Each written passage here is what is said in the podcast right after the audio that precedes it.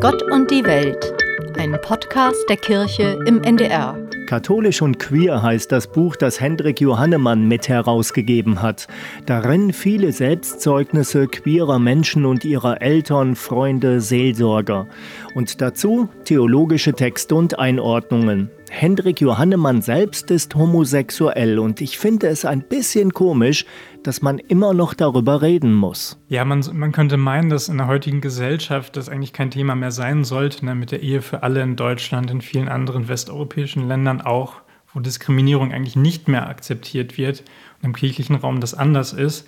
Aber wenn man genauer hinschaut, ist ja nicht nur der kirchliche Raum von Diskriminierung betroffen, also dass queere Menschen diskriminiert werden, und von daher denke ich, ja, wir müssen darüber sprechen. Solange solche Strukturen bestehen, müssen wir darüber sprechen und müssen Menschen äh, wie ich und viele, viele andere ihre Stimme erheben, glaube ich tatsächlich, und sagen, so geht es nicht weiter. Gerade in einer Kirche, die eigentlich für den Menschen da sein sollte und dem Menschen etwas Gutes bringen sollte.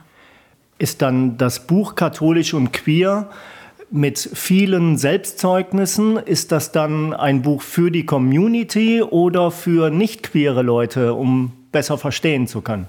Die wirkliche Zielgruppe sind VerantwortungsträgerInnen in der Kirche, Bischöfe, Generalvikäre, ähm, solche Menschen. Ne? Also, dass, dass sie lernen, dazulernen, ähm, sich trauen hinzusehen und dann auch daraus Handlungen sich ergeben also für queere Menschen in der Kirche. Was Sie lernen können aus den Selbstzeugnissen, und ich glaube, das trifft auch auf Sie zu, dass für viele die Kirche Heimat war und es schwierig wurde dann in der Pubertät, wenn sich die Sexualität entwickelt und man merkt, ah, ich bin nicht heterosexuell. Bei mir war das sehr stark so. Also ich habe also ich will es jetzt mal ganz offen sagen, ich habe mit, elf, zwölf gemerkt, dass ich, dass ich schwul bin.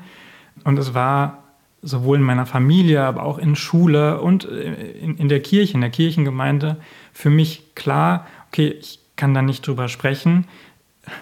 Das, das Seltsame ist, na, es ist jetzt nicht so, dass ich in einer erzkonservativen Kirchengemeinde, in einer ganz schlimmen Familie aufgewachsen bin. Eigentlich hatte ich eine sehr liebe, habe ich immer noch eine sehr liebevolle Familie, tolle Eltern. Und trotzdem war für mich in diesem katholischen Milieu schon als Elfjähriger, Zwölfjähriger klar, Gott liebt, kann mich nicht so lieben, wie ich bin. Sie haben gesagt, damals konnten Sie mit niemandem darüber sprechen, oder? Wann, wann hat sich das geändert? Ich habe es tatsächlich erst im Studium dann geschafft, mich zu trauen, das meinen Eltern zu erzählen. Ein paar sehr, sehr guten Freunden habe ich es auch schon vorher erzählt. Ja, also es war ein sehr schwieriger Prozess und zum Glück ist dann in der Familie alles, alles gut gelaufen. Also ja, Herr Johannemann, es gab gerade im letzten Jahr gab es so zwei, drei Situationen, die ich glaube, ich unterschätzt habe und dann von queeren Menschen gehört habe, dass die ganz wichtig waren. Das eine war die Aktion Liebe gewinnt, als Priester gesagt haben, jawohl, heute segne ich homosexuelle Paare oder queere Paare. Und das andere war, als die Regenbogenfahnen an den Kirchen hingen. Das wie gesagt, ich habe das, glaube ich, ein bisschen unterschätzt, aber das waren für Sie zwei wichtige Tage, oder? Wo dann auch zum Beispiel in meiner Heimatgemeinde im Osnabrücker Land an drei Seiten des Kirchtums Regenbogenflaggen hingen.